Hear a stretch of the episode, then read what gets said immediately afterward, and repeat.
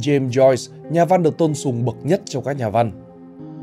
Nếu nhắc tới những nhà văn vĩ đại từng viết bằng tiếng Anh, James Joyce chắc chắn phải là tác giả được tôn sùng bậc nhất của nền văn học thế giới. Những tác phẩm vượt thời đại của ông đã nhanh chóng biến ông trở thành hình tượng trung tâm trong dòng chảy phát triển của thể hình tiểu thuyết. Cho đến thế kỷ 21 hiện đại ngày nay, James Joyce vẫn là một con người quan trọng đối với những gì ông đã tận tâm cống hiến. Vẻ đẹp hào phóng từ những chi tiết tưởng chừng như là vụn vặt đời thường. Một bút tính tinh xảo trong việc làm chủ phong cách mô tả tâm hồn con người. Đặc biệt hơn tất cả chính là cách ông giữ lại nguyên vẹn trên văn bản thứ ngôn ngữ nguyên thủy vẫn luôn ẩn náu trong tiềm tàng mỗi con người. Hãy cùng khám phá cuộc đời của đại thi hào bậc nhất thế giới James Joyce qua bài viết của tác giả La La La tại Spider Room chúng mình nhé. Chào đời vào năm 1882, James Joyce dành hết 20 năm đầu tiên ở cuộc đời tại Dublin, Ireland. Từ đó trở về sau lưu vong đến nhiều thành phố khác trên khắp châu Âu như là Trieste của Ý, Zurich của Thụy Sĩ và Paris ở Pháp. Trong 3 thập niên, ông đã cho xuất bản hai tập thơ, một tập truyện ngắn, một vở kịch và ba tập tiểu thuyết. Tuy toàn bộ chúng đều có những phạm vi hoạt động đơn lẻ, nhưng đều củng cố một xác tín chung không bao giờ suy chuyển. Bóng dáng của một Dublin thành phố mà ông vừa yêu đến điên cuồng, vừa ghét đến chán trường. Ông từng giải thích với một người bạn của mình rằng, trong từng trang tôi viết đều có bóng dáng của Dublin. Dublin là thành phố với chỉ khoảng 300.000 công dân, nhưng nó chắc chắn đã trở thành một hình tượng khó phai trong những tác phẩm của tôi. Vào cuối thế kỷ thứ 19, Dublin gần như trở thành thành phố lớn thứ hai nằm dưới sự cai trị của đế quốc Anh. Giống với người cha của mình, Joyce thời kỳ trai trẻ là một chàng trai cương nghị với thái độ chống trả tuyệt đối quan niệm Ireland là một phần của đế quốc Anh và ủng hộ quyết liệt cho tinh thần giành độc lập của dân Ireland. Từ khi còn rất sớm, ông đã bộc lộ tài năng thiên bẩm của mình đối với nhiều loại ngoại ngữ. Trong thời gian ông theo học tại trường cao đẳng Dublin, ông đã ra lò nhiều bài phê bình sách, thơ, nhưng ông cũng sớm nhận ra rằng mình cần một cái nghề nghiệp đích thực. Sau đó, ông theo học tại ngành y khoa ở Pháp nhưng lại dành hầu hết thời gian của mình cho thú vui tiêu khiển ở những nhà thổ hay là quán bar hơn là tìm sách để đọc ở trong thư viện.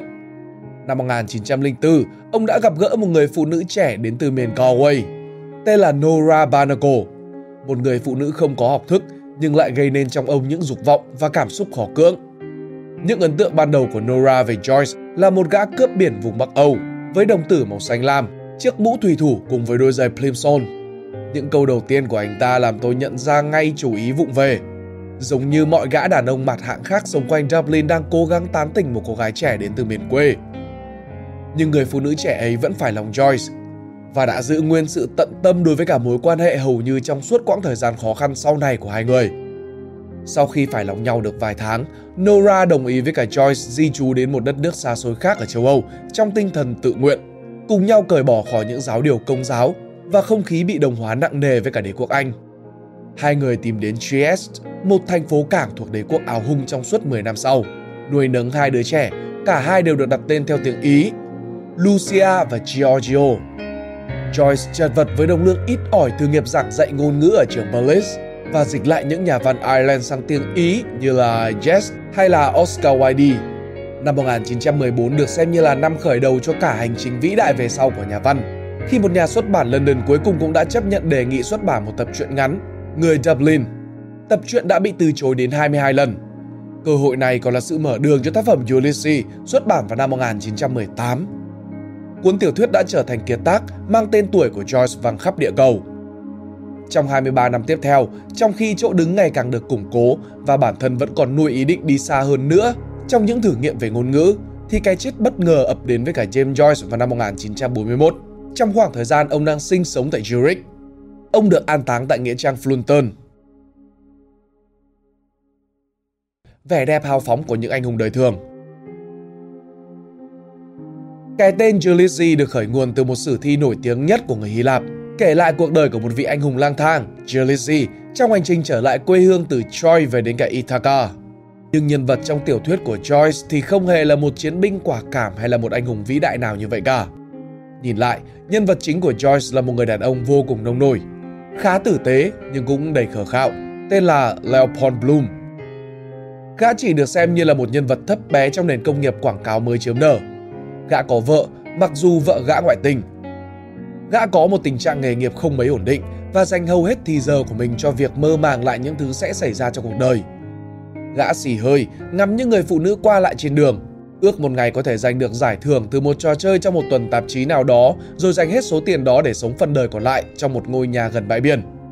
Là một người Do Thái, gã trở thành một kẻ lạc lõng trong chính không khí tràn đầy sự công giáo của Dublin. Và nó là một phức cảm khiến cho gã gần như luôn cảm thấy mình bị sỉ nhục.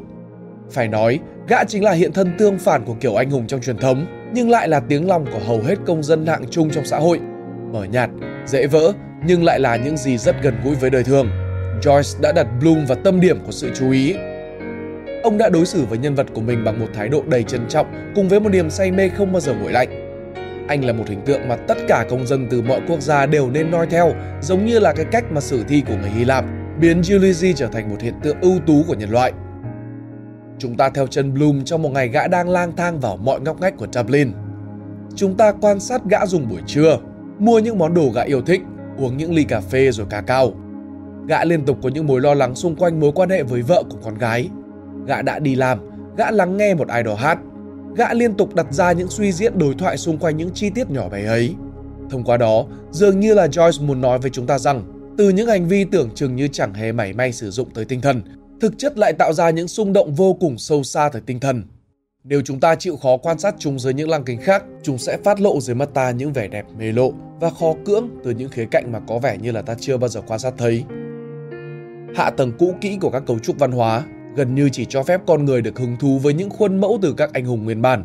Kiểu anh hùng đã khiến cho con người nói chung lúc bấy giờ cảm giác như bị xa lầy vô miền lãng quên tự thân trong chính đời sống của họ. Joyce như là người đã đặt lại lăng kính cho chúng ta. Nhưng hơn bao giờ hết, ông vẫn khuyến khích chúng ta hãy quan sát và chiêm nghiệm cuộc đời này theo cách của riêng mình. Hãy trở thành vị anh hùng trong chính cuộc đời tráng lệ của mình. Dòng chảy của ý thức theo một lối truyền thống, tiểu thuyết đều cho ta thấy các nhân vật có được tiếng nói của riêng mình thông qua những câu thoại đã được giản dựng vô cùng dễ đoán và phổ thông, để dễ dàng đến gần với mặt bằng chung của thẩm mỹ đại chúng. Chúng ta, đại đa số những người thưởng thức không có chuyên môn về nghệ thuật, cũng thường vô tư cho đó là những bộc bạch nội tâm thật sự của nhân vật. Những nhân vật đã thật sự suy nghĩ và cảm quan theo chính cách của họ. Tuy nhiên, đó chưa bao giờ là lối đi của Joyce. Joyce mang người đọc vào tận hang cùng ngõ hẻm của tâm ngã và cho người đọc cơ hội để nhập tâm vào cách những suy nghĩ thuần túy thật sự của âm điệu ra sao. Trong Ulysses, Joyce để ta nhập tâm vào những gì mà Leopold Bloom thật sự nghiền ngẫm trong tâm ngã của mình trong lúc gã đi xe đạp vào một ngày thường nhật, quan sát những chiếc tàu điện đô thị và những con người qua lại trên đường. Bí ẩn nhưng vẫn đầy dẫy những điều quen thuộc, xáo trộn thứ tự của mọi thứ bận tâm. Joyce để Bloom bận tâm vào những thứ vĩ mô như là hành trình sinh ra và chết đi, sự ngắn ngủi của những sinh mệnh ngẫu nhiên, những ý tưởng tôn giáo to lớn nhưng vẫn không hề ngó lơ những chi tiết nhỏ nhặt khác như là cho chim ăn, những âm điệu được người ta nghe thấy mỗi ngày từ đời thực, tiếng ồn ào của những cỗ tàu và những thứ ngôn ngữ đôi khi kỳ quặc nhưng được phát ra từ chính những phụ âm hay là nguyên âm của ta. Đó mới là trạng thái đích thực của ngôn ngữ, những gì thật sự phát thành tiếng động với thế giới xung quanh qua đôi môi của ta. Nếu chúng ta thử một lần cắt lấy tâm trí của một con người đời thường thành rất nhiều lát, rồi lục lạo vào trong những suy tưởng vẫn đang lan truyền, rồi liên tục bị cắt ngang bởi những suy tưởng khác trong cùng một tâm trí đó, chúng ta sẽ thấy gần như chính nó đang tự gây ra liên tục những mâu thuẫn với bản thân nó trước đó và mọi bí mật tương đối chính xác với những gì đang thật sự diễn ra trong tâm trí của con người sẽ được khai quật. Con người khi ấy đã bị đẩy lên đến tận cùng xung đột. Con người khi ấy rất khác với con người đời thường ta thường thấy. Chân lý sáng sủa nhưng lại cứng ngắc như hòn đá tảng, tin hoặc không tin vào điều gì đó với một thái độ rất rạch ròi và nhị nguyên. Joyce cũng như bao nhà lao động miệt mài trong dòng chảy văn hóa, dòng chảy ý thức vô cùng mới mẻ khác, đã mở đường cho một lối tiếp cận tâm lý kiểu mới. Trong lúc ông vẽ lại tấm bản đồ cho chính nhân vật của mình lục lạo trong chính tâm trí của nó, thì cũng là thông điệp mà ông muốn gửi gắm đến chúng ta. Hãy hiểu được chính mình là ai trước khi hiểu được tại sao mình tồn tại. Chúng ta đã có thể trần chừ hơn cho cơn giận dữ, nhanh chóng hơn cho hành động tha thứ, thương yêu hơn và ít ganh ghét hơn. Con người khi ấy lại trở về với tính tò mò nguyên bản, một tâm hồn trẻ thơ không ngừng khám phá với cảm xúc nơi mình trong hứng thú. Sự kỳ vĩ của ngôn ngữ Joyce ngụp lặn dưới lớp băng ngôn ngữ và hiển lộ cho chúng ta thấy những gì mà ngôn ngữ đang thật sự diễn ra. Ông gần như xáo trộn và tái cấu trúc toàn bộ những gì được xem như là quen thuộc để có thể tiến lại gần hơn cái gọi là ngôn ngữ nguyên thủy. Trong cuốn tiểu thuyết cuối cùng được xem như là lời thách đố cao ngạo nhất, Finnegan Wake, Joyce quyết định tạo ra một thứ văn bản gần như là độc nhất vô nhị trong lịch sử văn học Anh. Một tháp Babel bằng ngôn ngữ. Với quá trình pha trộn không dưới 40 loại ngôn ngữ, đôi khi những cấu trúc từ được bày ra trước mắt chúng ta trong cuốn tiểu thuyết trông giống như là một loại ngôn ngữ xa lạ nào đó. Nhưng nếu ta thử đọc nó lên thành tiếng, ta sẽ lập tức nhận ra ngay ý nghĩa quen thuộc. Here we are again có nghĩa ngay khi chúng ta đọc nó lên.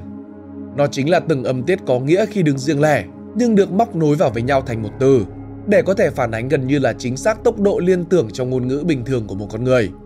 Trong quá trình móc nối đó, Joyce đã liên tục tạo ra những từ ghép vô cùng độc đáo. Thường là một hay là hai từ rất quen thuộc nhưng được móc nối vào với nhau để tạo ra một từ hoàn toàn mới. Funfurrow được ghép từ fun và funeral có nghĩa là một đám tang vui nhộn hay cũng có thể ghép được từ fun, for và o có nghĩa là niềm vui cho mọi người. Bisexual có nghĩa là bisexual và bicycle for sex. Ông còn đá xoáy cả các cái tên lừng danh nhất. Shakespeare thì trở thành Shakespeare, người đàn ông vuốt râu. Hay là Dante Alighieri thì trở thành à, Dante Alligator, cá sấu nhe răng. Kết luận, nghệ thuật tồn tại cho điều gì? Joyce đã dành phần lớn thời gian của đời mình cho việc viết. Vậy thật sự, thông qua nghệ thuật, ông muốn truy cầu điều gì? Hay nghệ thuật tồn tại cho điều gì?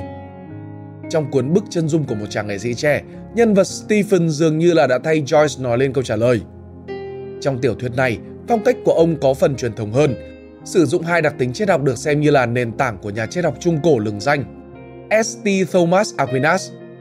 Đầu tiên, integritas, sự chính trực, có nghĩa là một người nghệ sĩ đích thực phải luôn là kẻ sẵn sàng dán thân nắm bắt cái sức sống tiềm tàng bên trong vạn vật, mô tả lại hình thể thực sự của thứ mình đang theo đuổi.